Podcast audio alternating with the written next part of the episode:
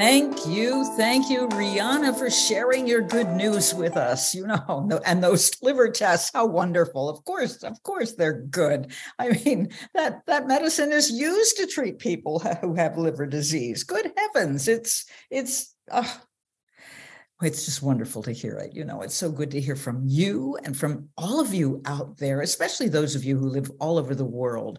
Your feedback keeps all of us here going at the F L C C C, especially when the pharmaceutical industry and the government agencies that their big dollars have captured insist that only their latest, most expensive product works. Well, our doctors who have been treating COVID patients and others for years, for decades in some cases, with many F D A-approved, truly safe and effective medicines, know otherwise.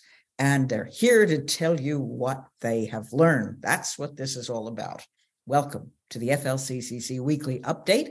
I'm Betsy Ashton. I'm creative director of this alliance, and I'm here tonight with two of our doctors who are in private practice, Doctor Keith Berkowitz, who happens to be my personal physician. He's an internist with a large practice called the Center for Balanced Health in Midtown Manhattan in New York. The other is Doctor Yusuf J P, he goes by Saleeby, a functional medicine physician who practices at Carolina Holistic Medicine in Charleston, South Carolina. Both were presenters at the F L C C C's first medical conference this fall in Orlando. And tonight they're going to tell us what they're seeing in patients coming in now with COVID, the flu, or this other R S V, respiratory virus, that's floating around, and how they're treating patients, what's working, what's not, and they're going to be able to take many of your questions. Of course, our nurses are already online. They are taking questions throughout the program that you type into the Q and A, but we'll have yours. We'll have some of them here on the screen as well after the doctors, you know, uh, kind of wrap up the conversation. Let's just get in with it, because there's a lot going on. All these, this triple threat of diseases that all of the media is scaring us with. And the question to you both, and either one of you can take it whenever, is, you know, what really are you seeing now? How bad is it? Um, and, you know, are we going to have a miserable holiday season because of this? Or are you able to help help the patients? And do you have good advice? What can you do? What's, what should people do? Who wants to go first? Take it away. You know, it's interesting. Sorry. First of all, we get two of my, my favorite integrated physicians we got to talk together. And also one from the north and one from the south. So we'll see if we have a different perspective from that aspect. I'll start, if you don't mind, J P, from the north. Mm-hmm. I'm seeing, you know, a lot of viral illnesses. It's really interesting, but it's different. If you go back more to Omicron, it was a lot of sinus type symptoms. Now what's interesting, no matter what they're, whether it's R S V, influenza, or COVID, a lot of they're presenting with sore throats, which is really interesting.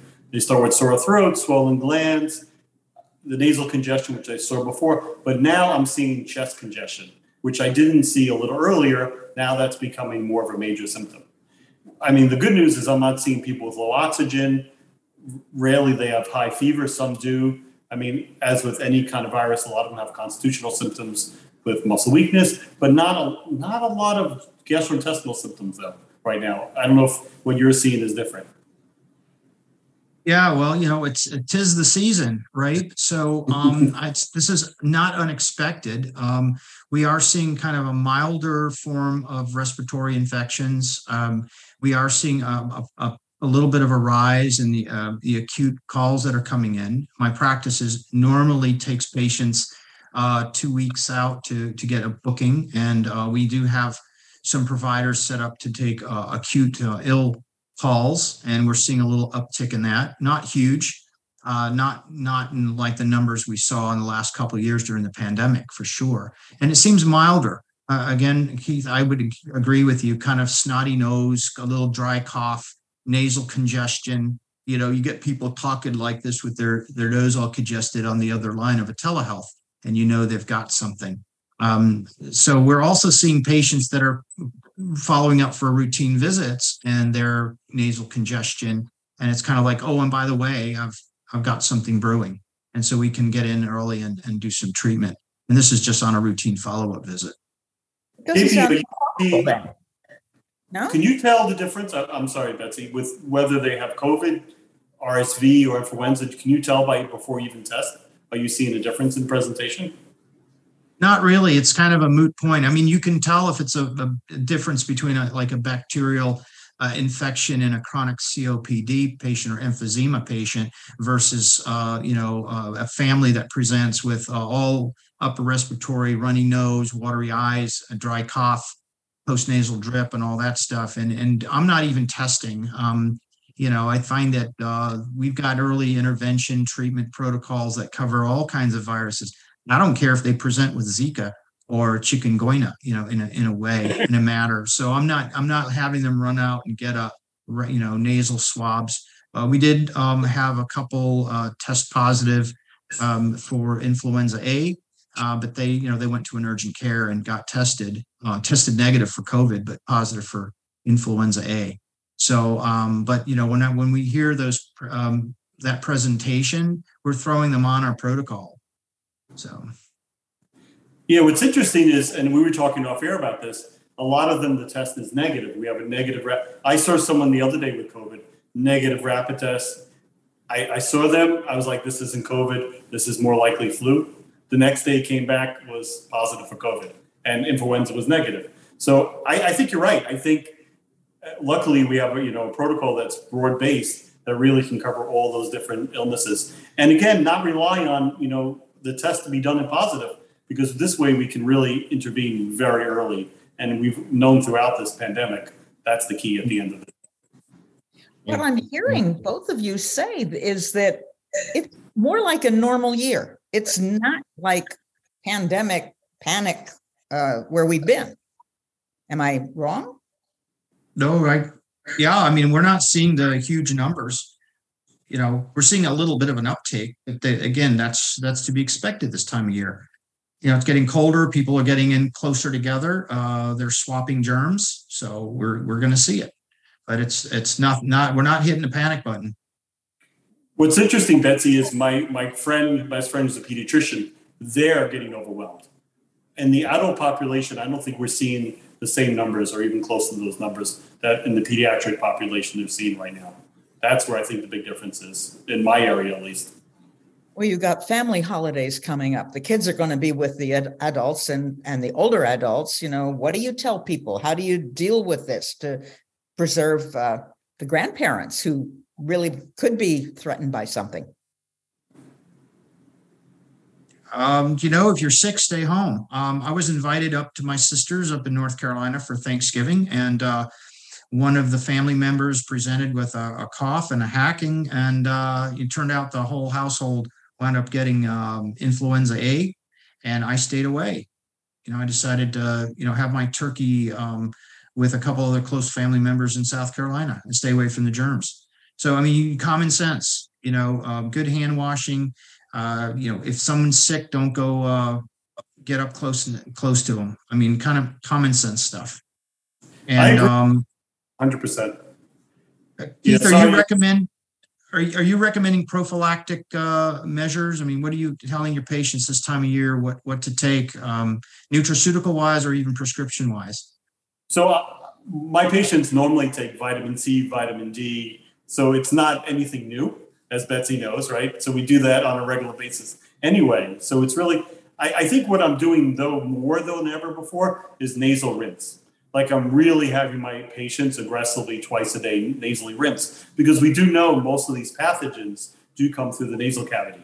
And I think the best thing to really prevent that is continually drain your sinuses so there's no buildup of viral load in that area. What nasal rinse are you talking about? What kind of thing?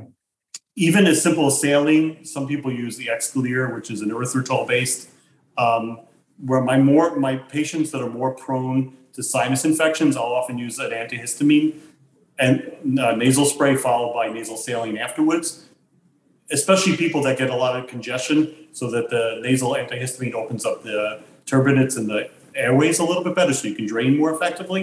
But I, I think even, like I said, nasal saline is effective, is helpful. Really flushing out that nasal cavity where these viral particles really start to really, you know, lodge and grow and see. And when I, and again, we see congestion as one, or I like the snotty one better, but as the first uh, kind of symptom in a lot of these people.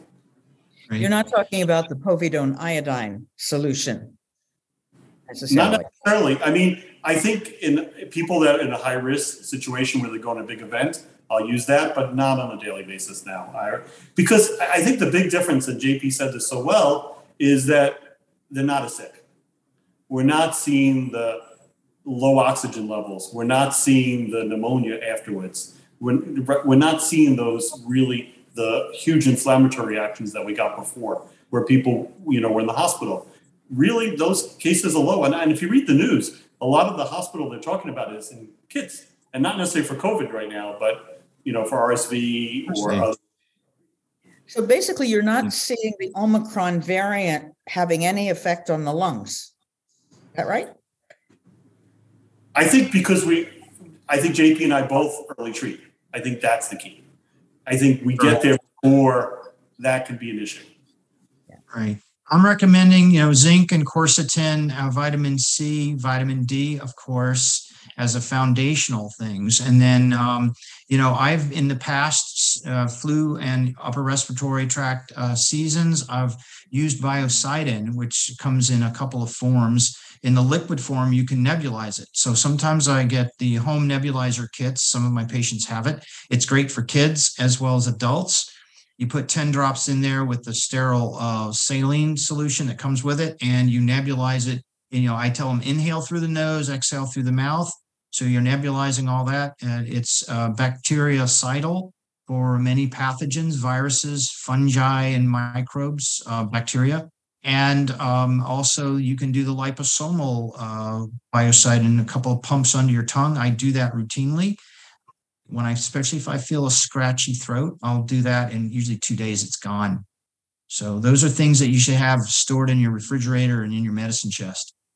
Ooh, tell me that one again. I didn't miss that one. Well, now I get the scratchy throat a lot. Come on. Yeah, BioCidin, B I O C I D I N. Um, a lot of times it's not available over the counter. You have to go through your healthcare practitioner, um, and they can uh, source it for you. So another thing I like to use, I don't know if you use this at all, I use in my patients really prone for sinus infections, I'll use intranasal glutathione. I can get compounded for them, and I find that very effective as well. What nasal, what was that? Glutathione, intranasal glutathione. Glutathione. Okay. And I've had good success, especially people, and I don't know if you're seeing this, I have a lot of chronic cough. People that, that they have a cough that doesn't go away with really no other symptoms. And that seems to help a lot if it's right. related to congestion that's not resolving. Right. Okay. Glutathione can be expensive, especially if you have it compounded, and it's fairly unstable, so it's got to be refrigerated. But yes. Here's a little cheap trick. So melatonin is dirt cheap. Melatonin is one of the cheapest nutraceuticals you can find out there. And melatonin, if taken orally, can actually increase glutathione and S O D. Uh, superoxide dismutase. And those are anti-inflammatory, antioxidants, and they can help with, and I think that's one of the main reasons that melatonin has been effective with the COVID infection and with our long haulers. And that's why it's made the uh, the protocol. So, um, and, and um, talking about melatonin, I think we should uh, talk about dosing. And there was a question that came in about sustained release versus immediate release. Keith, you want to talk about that a bit? Or I've got my thoughts, but yeah, I'd like to hear no, yours. I'll talk about, and the group that has to be careful with that, I think I'll mention as well, because this is my favorite topic, that group.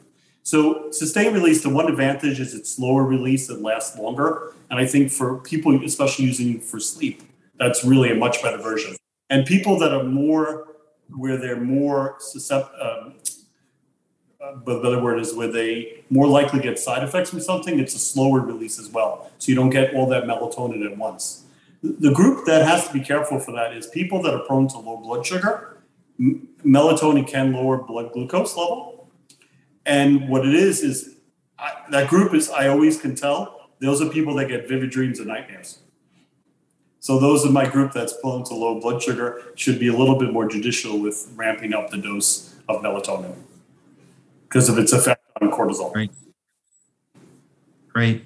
And I, and I think, you know, historically, melatonin's been used for as a sleep aid. It's been, there's a protocol to use for jet lag, you know, when you take it um, going from one coast to the other, uh, jet lag. There are also like super high doses that are used in some cancer protocols. Um, and of course, you know, we've been using it in COVID and other infections. Um, but, um, you know, I think the immediate release, I think there's more data on that than sustained release. I would say I agree with Keith on that. Reserve the sustained release for those who don't tolerate immediate release, and for those who have, like, um, if it's used for sleep, who uh, will periodically wake up through through the night, uh, the S R might be a better version. You don't want to stay on it for protracted periods of time because it does uh, suppress the pineal gland in some folks. So usually I, I have folks um, take it five days on and two consecutive days off, um, just so that the pineal gland can kind of recover a bit. Um, and then the dosing is all over the place. So more is not necessarily better. Uh, I find with sleep, sometimes one or two milligrams is better than five or ten. Um, I think our protocols for the COVID are around ten milligrams. I've seen cancer uh, therapies as high as sixty milligrams or even higher per day. And I don't advise that for the average person. So um, what, what are your thoughts on that, Keith, on dosing? No, I agree, because again, the, the pineal gland effect, the cortisol effect, the melatonin as well. You have to, and again, that's why we try and give it at night, because you don't want to suppress so much, because fatigue can definitely be important. And I think what you said is really interesting, is I think when people use it for too long, then they run into trouble and, and they need to take a break every once in a while from it. I think that's really important. It's a it's a short-acting hormone. Uh, there's studies that report somewhere between twenty to forty uh, minutes maximum of effect, especially when you drop uh, like a immediate release or regular um, a melatonin. Um, but one of one of the things, and this is a word of warning, is chronopharmacology. You got to know when to take it.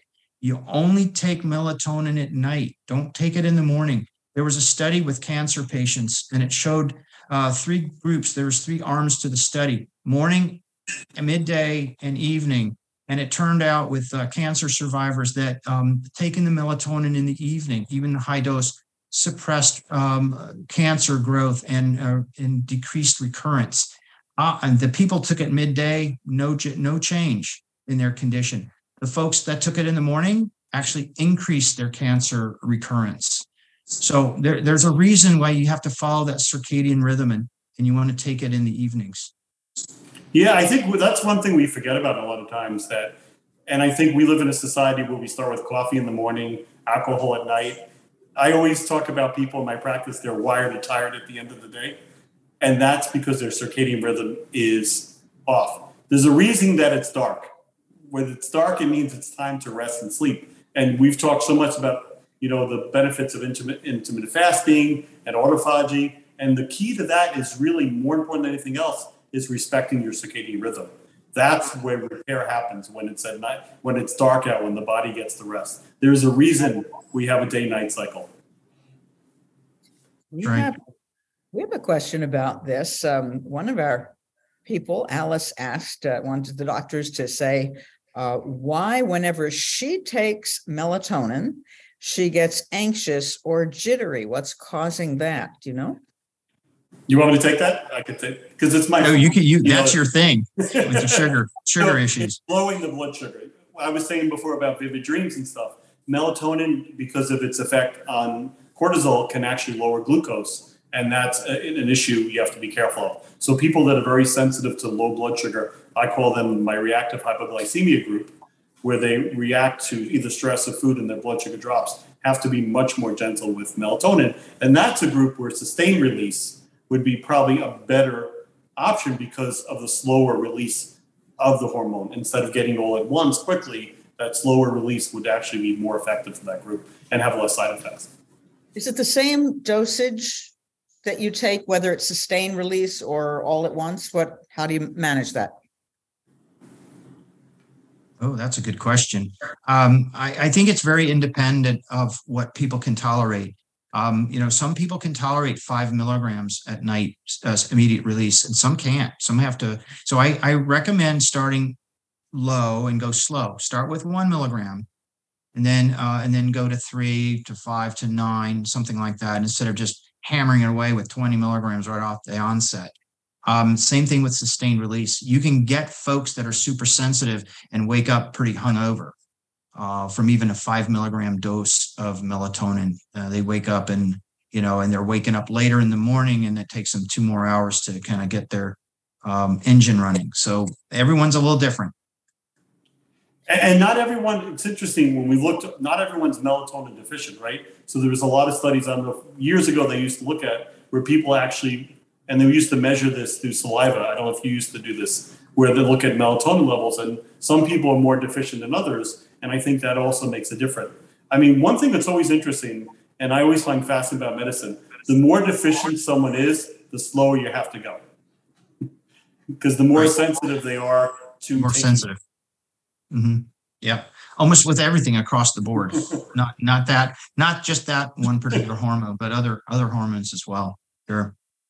J P, you had some slides that you wanted to show. You were going to be talking a little bit about um, some of the treatments here. Uh, uh, did you go into that now?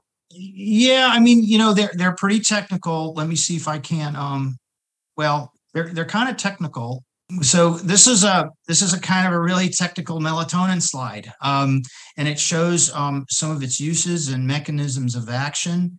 Uh, some of the, like the Warburg effect on you know cancer, malignancies. It's an anti-inflammatory.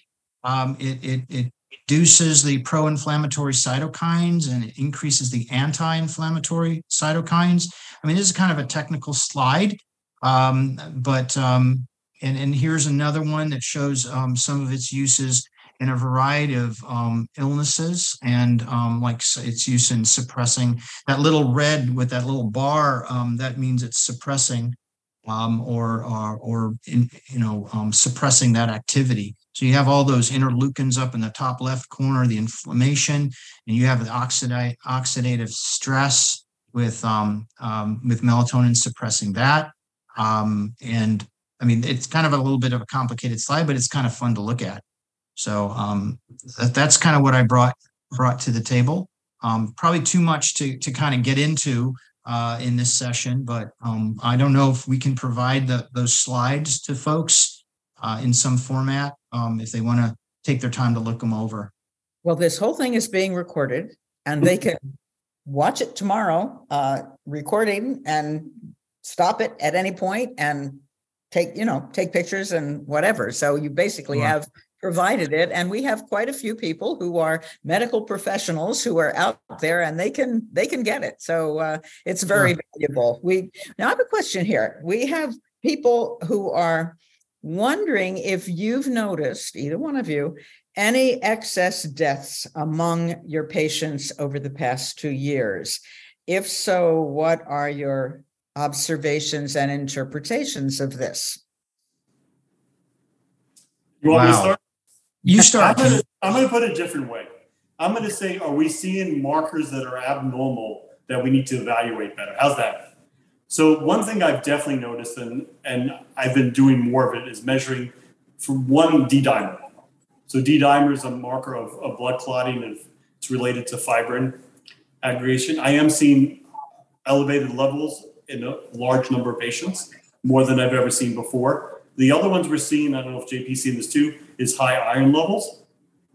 Many patients have high iron levels. We're seeing low white blood counts, white blood cell counts than we normally do. People who normally hover in a normal range of five to six and now two, three, and four. That's a big change. And I wonder if that's also why we're seeing this is, you know, a lot of viral illnesses. Viral illnesses can actually decrease white blood counts. Um, Some, and going back to the iron, I'm seeing high iron in the setting of low ferritin, which is very unusual because usually iron, which, you know, when it, it becomes overloaded, ferritin, which is a marker of iron storage, is normally high. So we're, we're seeing, and I think because we're seeing these things and addressing it early, I don't think we're seeing, I'm not seeing the excess deaths in my in my patient population, really at all. Because you're treating, you're treating, all right. Sam, how about yeah. you, J P? I think in our patient population, and we do a lot of education, and we were spending an hour plus with each patient, educating them, teaching them how to be self-sufficient and not relying on the healthcare system. Where I've seen problems is with people uh, getting chemo, and they get uh, one in particular got chemotherapy Uh, for C L L and got COVID, and the oncologist kept pushing the chemo, and it weakened his immune system. He was hospitalized, and he's finally succumbed to that. So if we can keep our patients out of the hospitals, um, I, I know this is a harsh thing to say, but they've become almost like killing fields. So we got to keep people out of the mainstream medical hospitals um, at, at all costs to keep them alive. Uh, God only knows what happens when they're in there. Uh, I know there's some folks doing good work inside, but um, I, I hear some horror stories, and it, it just unnerves me. So my my job is to keep my folks out of the hospital, uh, early um, interventions, per, you know, true preventive care, uh, true prophylaxis. Um, I'm not using ivermectin as much. Um, we do um, uh, pres- we have been prescribing Alinia or nitazoxanide for years in some of our Lyme patients, and actually in the between Thanksgiving and Christmas of two thousand nineteen, something came through our office. And of course, you know, we think, well, I don't know, maybe it could have been the first evidence of uh, COVID nineteen, uh, but there was no way to test it. And that's, you know, we can't go back and, and examine that. But I had some um, samples on the shelf, and I doled it out to my five employees. And in within twenty-four hours, we were all back to work. That was the one day in almost twenty years I actually had to call out sick for a day. It was that bad and that quick, and it went through our office fairly rapidly. Whether it was, uh, in a sense, uh, the first the first evidence of COVID nineteen hitting our area or not, I don't know. But um, the nitazoxanide certainly helped. Um, so we're we're having that as a as a go-to drug. Um, you know, Paxlovid is is not. Um, very useful, and neither is Tamiflu. So I don't even prescribe those uh, in our setting. And what's so important is, I don't know if J P, I used to use that drug for blastocystis in the gut, right? We used it for years for protozoa.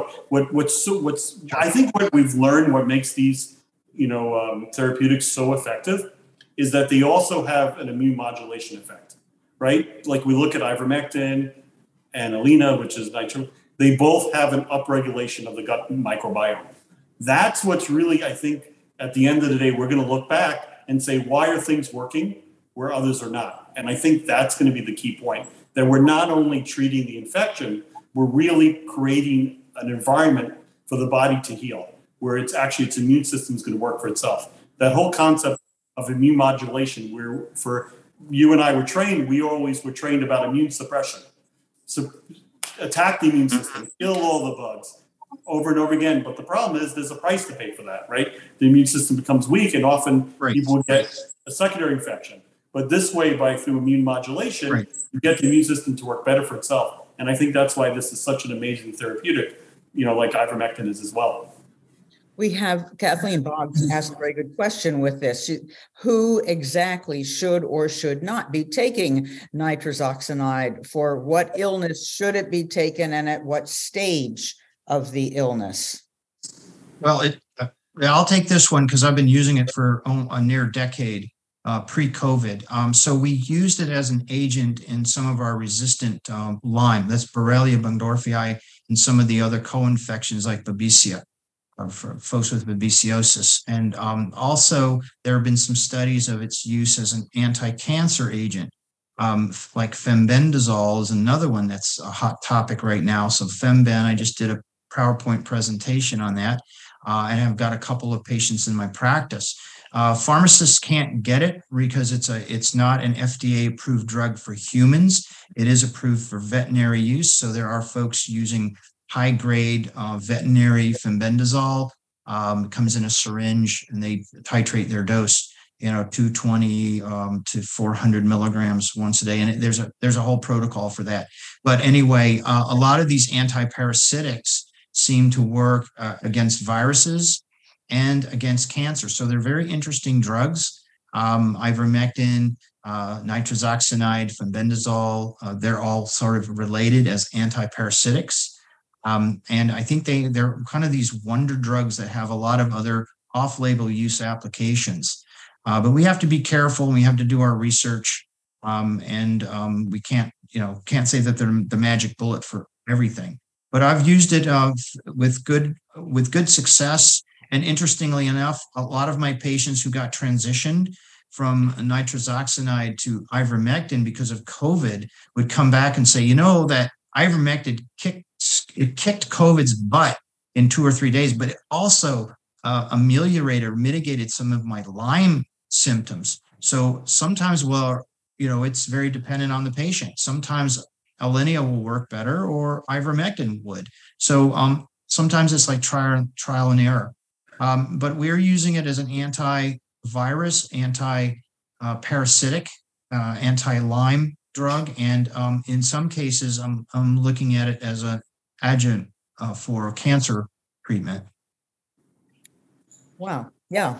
Um, and of course, uh, you talk about these medicines that are off-label that are showing so much promise. The question is to get the study done, isn't it? Get the study published. We've we've had a lot of fun with that. I think there's pretty good studies done on it, on Alinia, and that's been done as an antiviral. That's what's interesting is they're broad-based antivirals. They're not targeting one specific virus, and that's very unique in in our drug repertoire. Because typically we've always been taught, you know, very like when you think of antibiotics, antibiotics kind of are used more specifically, whereas opposed to some of these broad-based repurposed drugs have much more effect, you know, on the body, more broad-based mm-hmm. effect. Problem is this, you know. But the funny part is they they're now expensive. But you made such a great point, J P. They're cheap. they're they're inexpensive to make. Very inexpensive. Right. Well, thank heavens that doctors like you are using them and see the value. And anyway, we've got a lot of good questions for you. A lot of really good questions from people. Um, are you ready to take on some vaccinated questions? We have um, Robert Ole wants to know if you're vaccinated and get COVID, but treated successfully with the F L C C C protocol, can you still get long COVID associated with the original COVID illness? That's so interesting.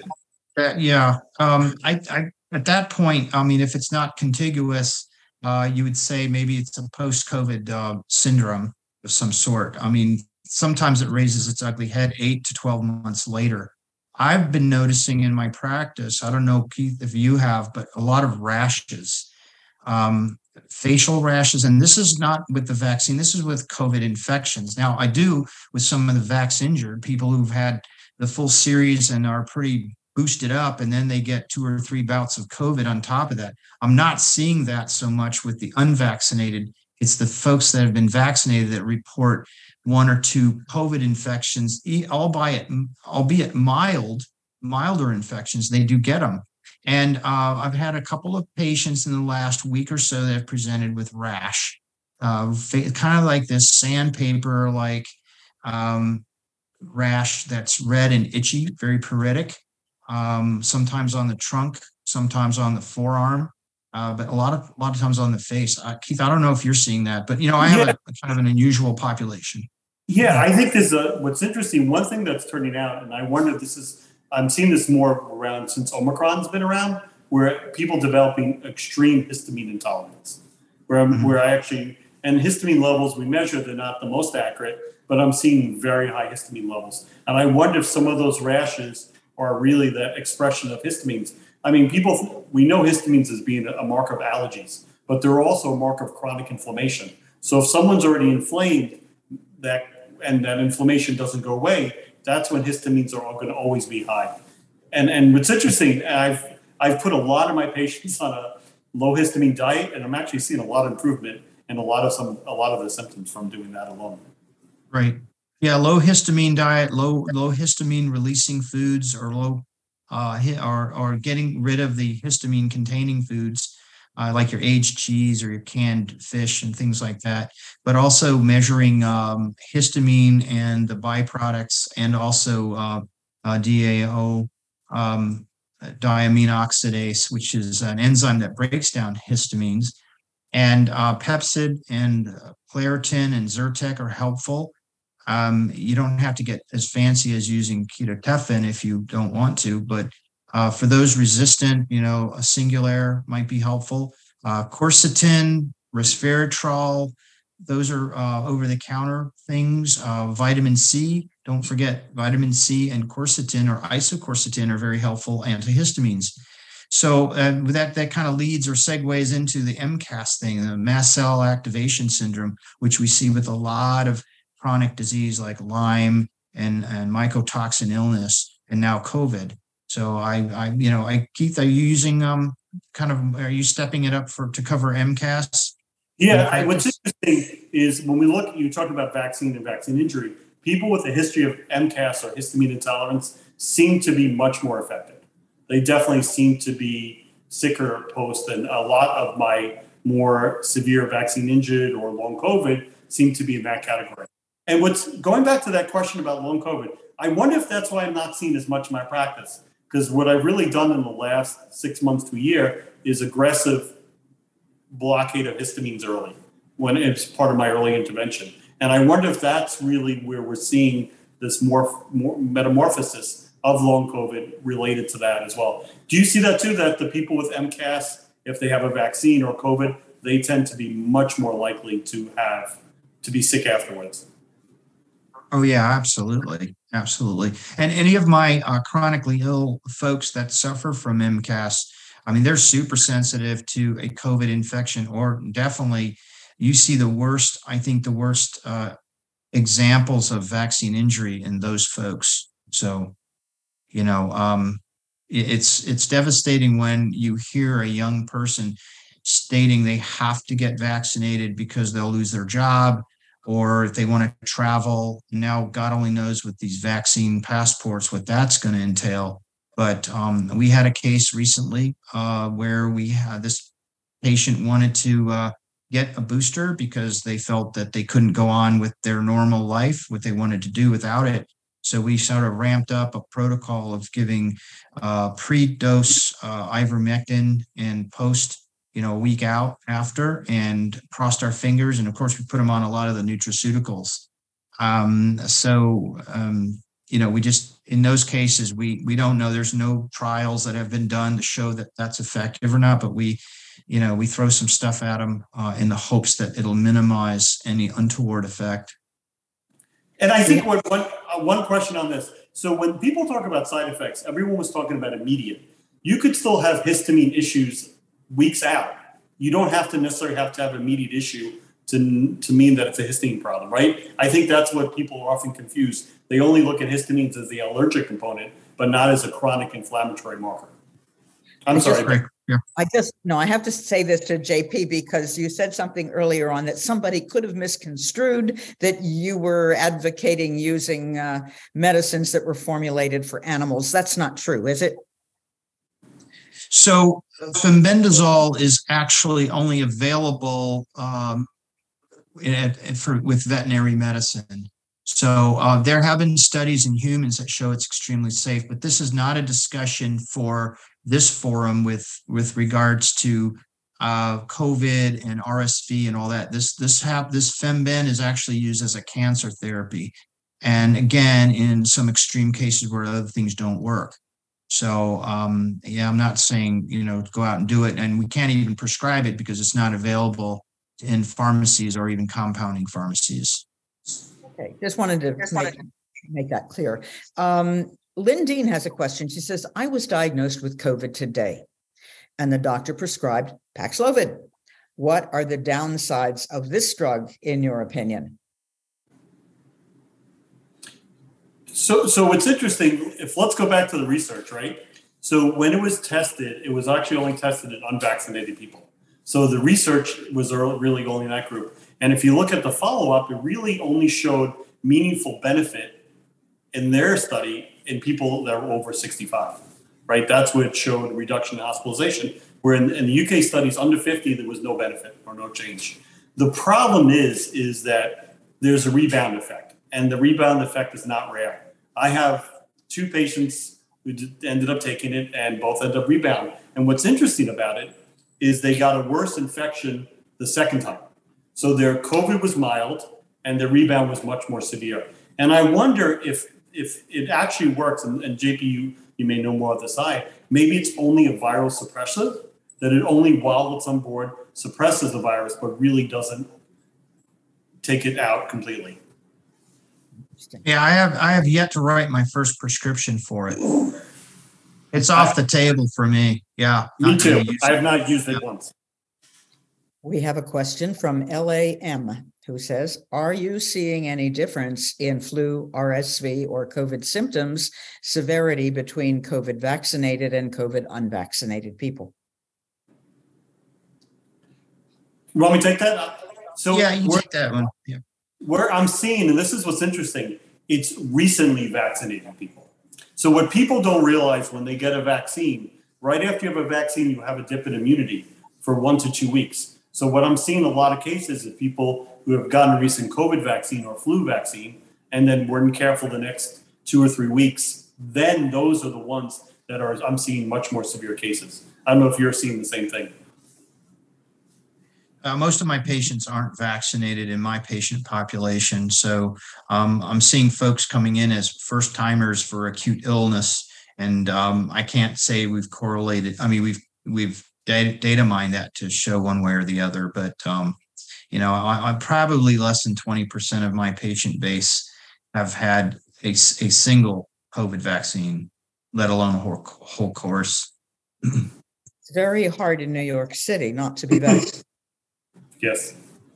So, all right. Linda Watts would like to know, says, I had the flu last week. I had been taking all the F L C C C recommended supplements, nose sprays, mouthwash, gargle, et cetera. And I still had a whole week of symptoms, including fever for four days and a serious cough. What could I have done better?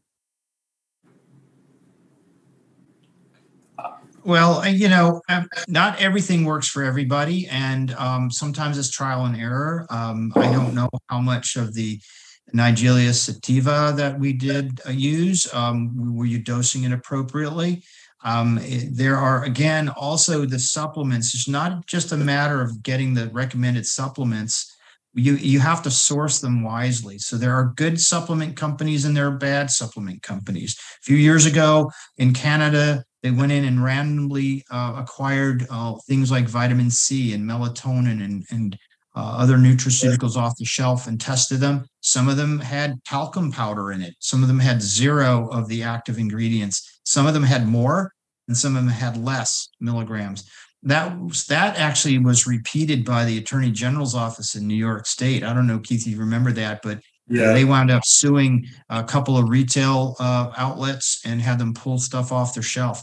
So sometimes it's beneficial to get high-end pharmaceutical-grade nutraceuticals by certain brands because, you know, it's very competitive out there. And while it's an unregulated industry, what these brands do to, to get on the top shelf, they want to uh, prove to their customers they're high-end. So they self-test. They use third-party labs. And um, there are companies that are um, usually aligned with healthcare providers that do fulfillment for those uh, nutraceuticals of, of high, you know, high-end nutraceuticals. And um, it's it's kind of worth them. They're a little bit more expensive, but it's worth the money because you, you know what you're getting. Uh, so it depends on, you know, if you're taking N A C, where are you getting that from? And is it old? Is it a bottle that's been opened and left on your shelf for three months? Because it's it N A C, N-acetylcysteine, degrades. It's it's it oxidizes. So some people will notice when they first open the bottle, the first few days, it feels great. It works wonderful. And as the weeks go by, the effect is less. So um, don't buy huge bottles of stuff because they can oxidize or go bad. Buy smaller quantities and go through them quicker. Um, so. Yeah.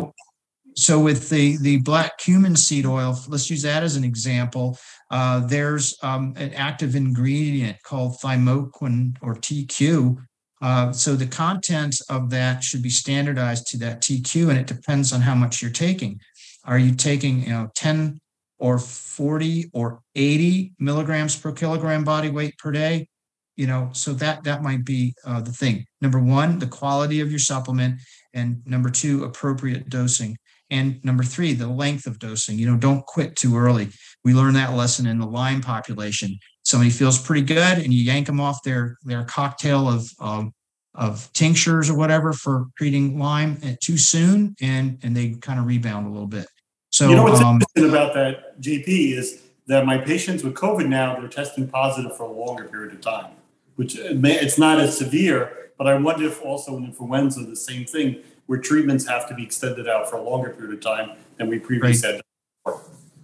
Yeah, yep, you absolutely. Know, along this line, we have another question. Um, someone says, Nicoletta wants to know, from your experience, what would be the best treatment for foggy brain and tinnitus if the F L C C C protocol didn't help?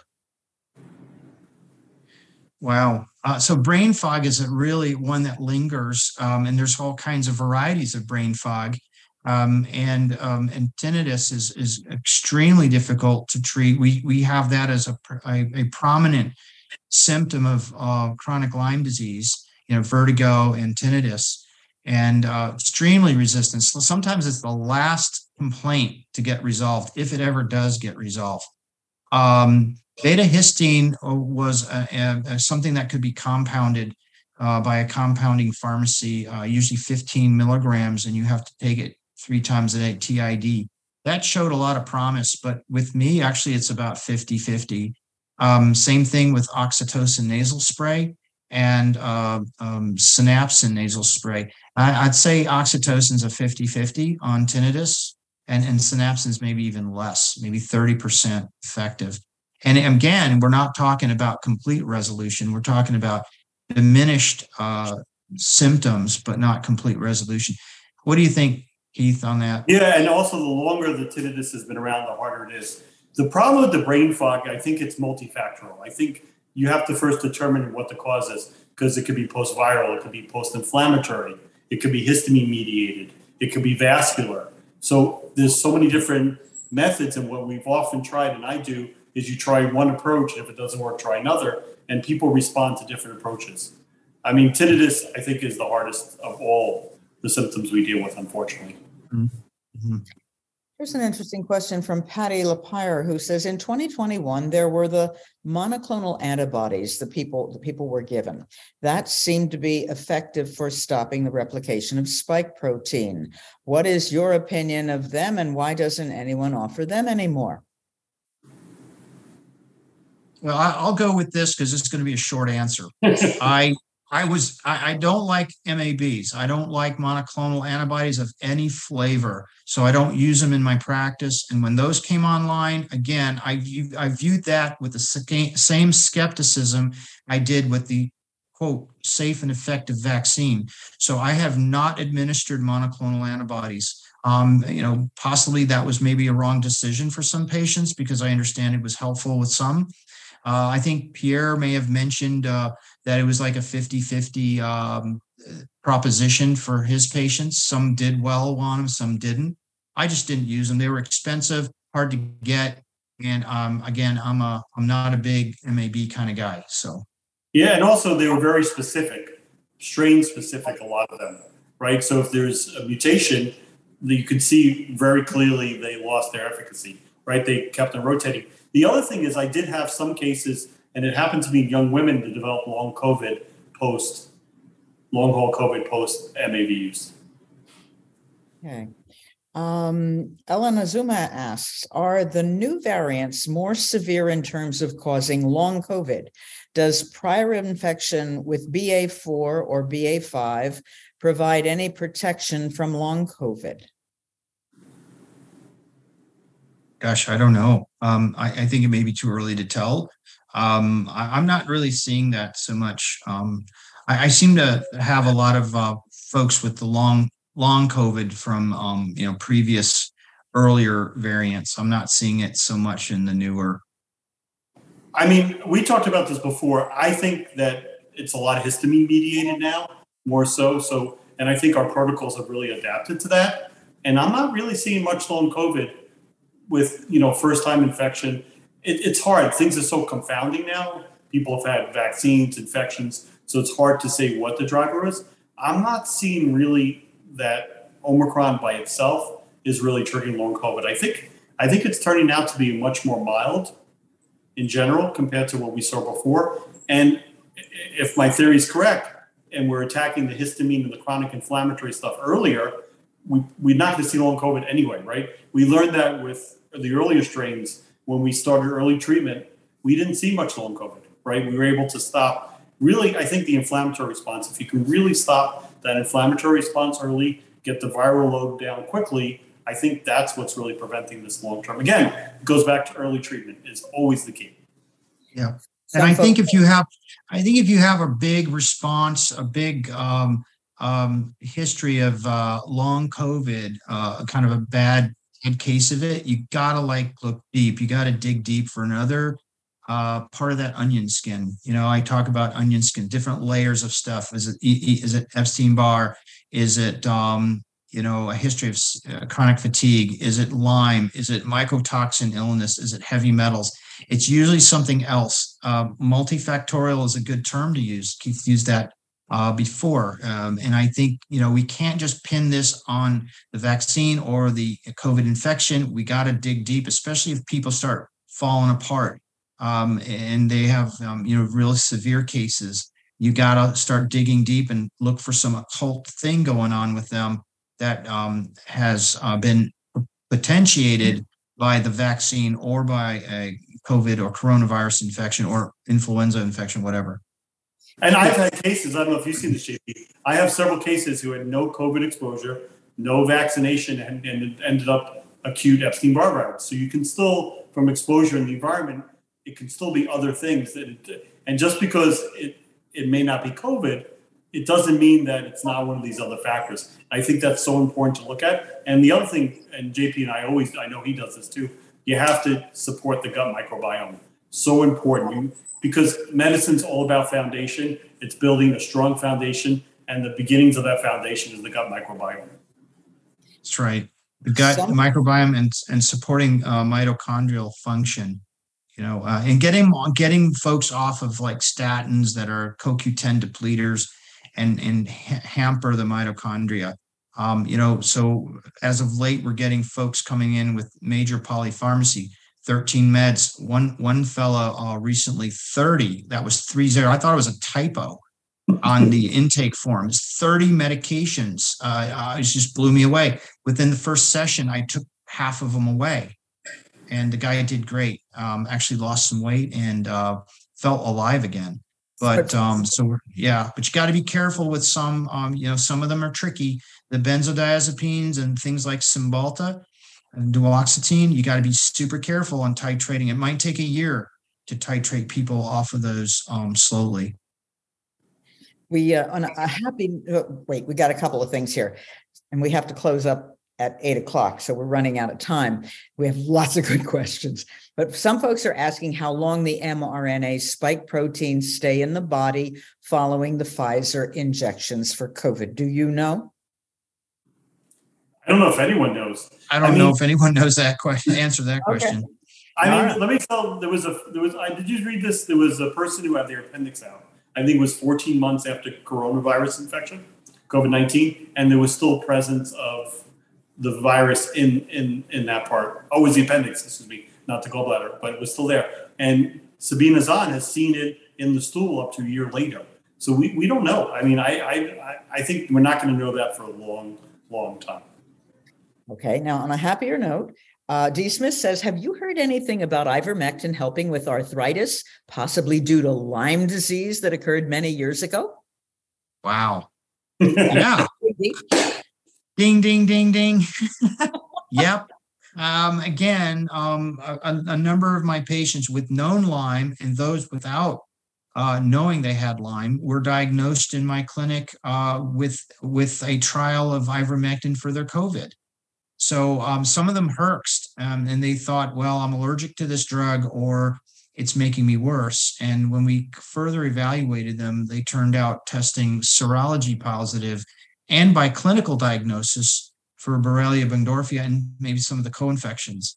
So yeah, um, Lyme arthritis is a big one, um, but Lyme affects a lot of other organs. It's one of the great masqueraders. Um, so no telling. Every every Lyme patient kind of presents differently, uh, but yeah, you can you can see a resolution of uh, Lyme arthritis with ivermectin for sure. And and J P, you always know this. People with Lyme have to go much much slower with dosing. It's very very important. And I, yeah. I want you want to describe what Herxmeyer reaction is. I think people want to know that. You might yeah. So, yeah. So if you go to any Lyme forum online, you'll see them refer to it as HERX, H E R X, HERX. It's short for Jerash-Herxheimer reaction, named after two dermatologists at the turn of the century. They were treating their patients with mercury for syphilis, another spirochete. And it was um, reactions people were having. So they tested it to find out, well, were they reacting to the mercury? And it turned out it wasn't the mercury toxicity. Of course, we don't use mercury anymore for, for other for obvious reasons, but uh, it was the die-off. So it was a kind of a storm of cytokines that caused a lot of inflammation, yielding low-grade fever, headaches, malaise, nausea, vomiting, uh, body aches, chills. That kind of thing is, is a die-off from those microorganisms. So you saw it with syphilis, you see it with the spirochetes that cause Lyme disease, and you can see it in somebody with pneumococcal pneumonia. They get a big dose of Rocephin I V in the hospital and they can hurt. Um, in, in severe cases, it could be quite um, uncomfortable and even fatal in the most severe cases, but usually it's just really uncomfortable. And like Keith said, you treat your Lyme patients nice and slow with low doses because a Herxheimer is very uncomfortable and may discourage them from continuing treatment.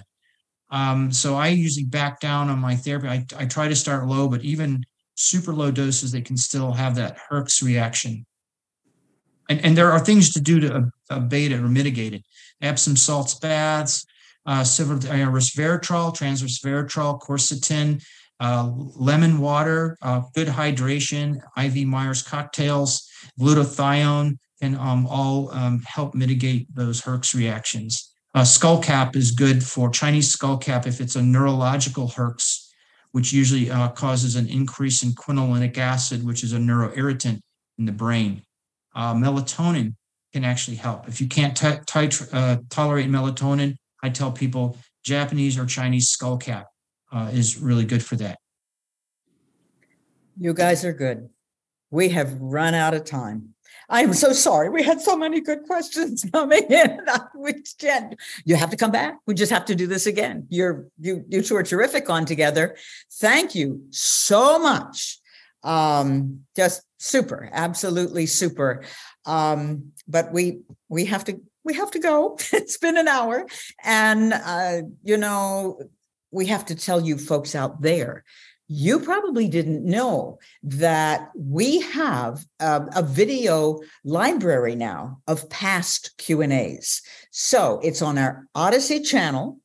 And if you have a burning question, you may just want to check there first. There's the slide. There you go. Genia, genie dot U S webinar. Anyway, that's the thing you need to copy, and, and you will be able to see this library of Q and A's, and they might have answered your question. It could have been Paul or Pierre or, you know, Keith. We have a number of doctors that we bring on, all kinds of specialties, and you might have your answer there. Um, now then, some of you uh, are suffering with flu-like symptoms at the moment. Uh, just a reminder, we do have a flu and R S V protocol to help with that. Just go to the link on this slide. There's another link for you for the iCare R S V and flu treatment. Now then, for those of you who speak Spanish, good news, good news. We want to say thank you to the amazing Adriana Bermudez, who has worked tirelessly to translate all of our protocols into Spanish. Those are now posted on our website. So enjoy. You can get all of the information in Spanish. Now, speaking of thank yous, it's time to bring on our nurses. We owe thanks to the great team of nurses who are here. Now bring on the live nurses right now. We're going to come to, to yeah, let's see the nurses who have been working.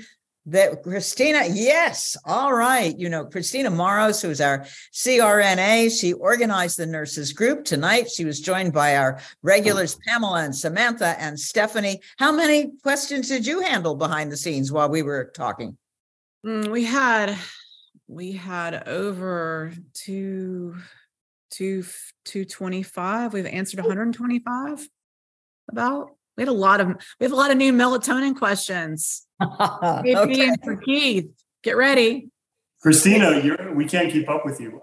So I mean, I, I can't keep up with them either, Keith. I'm going to start putting you on the clinical line. You and J P can answer all the questions. But you're better. All great. We are so thankful that you give your time and donate it here to help all of these people. And because there's no way we can get all of them on in just an hour with these doctors who, you know, they, they talk and they get in deep and all of that, but you can get a few more on there and get them into the text. And we thank you so much, so very much. Now we want to go to that slide, and there we are. Nina Hart. We want a round of applause for Nina. She's our nurse of the month. She transitioned from a corporate job to set up her own consulting business aimed at helping exhausted nurses survive in the broken medical system or escape it and better use their experience and skills to improve patients and their own lives. Well done, Nina. Congratulations. Now then, Doctor Bean has taught us about the benefits of treatment with methylene blue.